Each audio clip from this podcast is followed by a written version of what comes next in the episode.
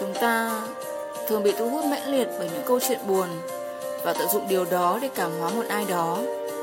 Nói cụ thể hơn thì đó là chúng ta luôn đóng vai một người lạ, lắng nghe câu chuyện buồn của một người lạ khác, rồi lại phải đi ăn nủi họ. Vì thường, những người không may thể hiện nỗi buồn của mình ra ngoài, thì họ sẽ luôn lấy sự tích cực để khỏa lấp đi nỗi buồn và luôn biết cách tìm kiếm niềm vui cho chính mình. Họ biết cách tự ăn ủi chính bản thân mình, biết cách đứng lên từ những thất bại và biết cách điều chỉnh cảm xúc cân bằng một cách ngỡ ngàng. Và thường thì những người như họ lại bị thu hút bởi những người thích thể hiện nỗi buồn ra ngoài. Cũng đúng thôi, những thứ ngược nhau thì thường rất hút nhau mà. Không biết các bạn như thế nào, chứ tôi thì cực ghét những người như thế. Cực ghét những người hay thể hiện cảm xúc tiêu cực của mình một cách quá đà trên mạng xã hội. Cứ có cảm giác như kiểu uh, loài người trong xã hội này đều ngược đãi họ. Rồi để thể hiện nỗi buồn đó ra để làm cái gì? Liệu có ai quan tâm họ không? Dù biết đó là sở thích cá nhân và cuộc sống riêng tư của họ mình không có quyền phán xét, mình cũng không có quyền can thiệp.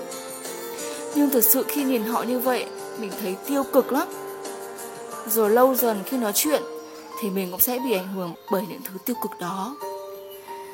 Tôi cũng đã từng nói chuyện với những người như vậy và tôi biết nó thực sự tệ thế nào.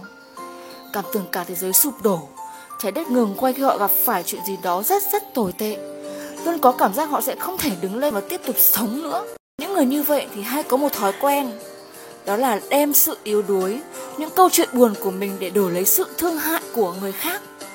Và rồi khi họ thực sự đã đạt được mục đích là có được sự yêu thương, đồng cảm của bạn rồi thì họ bắt đầu lộ ra những mặt tiêu cực khác trong chính con người họ như sự kiểm soát, sự sở hữu, sự ghen ghét đố kỵ và sự ích kỷ. Ở bất cứ nơi đâu, bằng một cách nào đó, những mặt tiêu cực đó của họ được thể hiện ra lại rất có lý. Tôi là một người khá tích cực nên khi vô tình mình có lỡ thích một ai đó, có những biểu hiện như vậy thì thường sẽ tránh xa rất xa. Thà gặp một người sống tích cực rồi lúc quen biết tìm hiểu mình nhìn nhận ra những khuyết điểm, những mặt không hay của họ rồi dần dần khắc phục. Còn hơn là gặp một người mà ngay từ đầu họ luôn thể hiện sự u sầu, buồn bã thì cho dù có quen ngắn hay lâu dài thì họ cũng sẽ dùng chính sự muộn phiền đó để giày vò bạn. Thôi thì thả ngay từ đầu vui vẻ dù chỉ là một thời gian ngắn còn hơn là buồn từ đầu đến cuối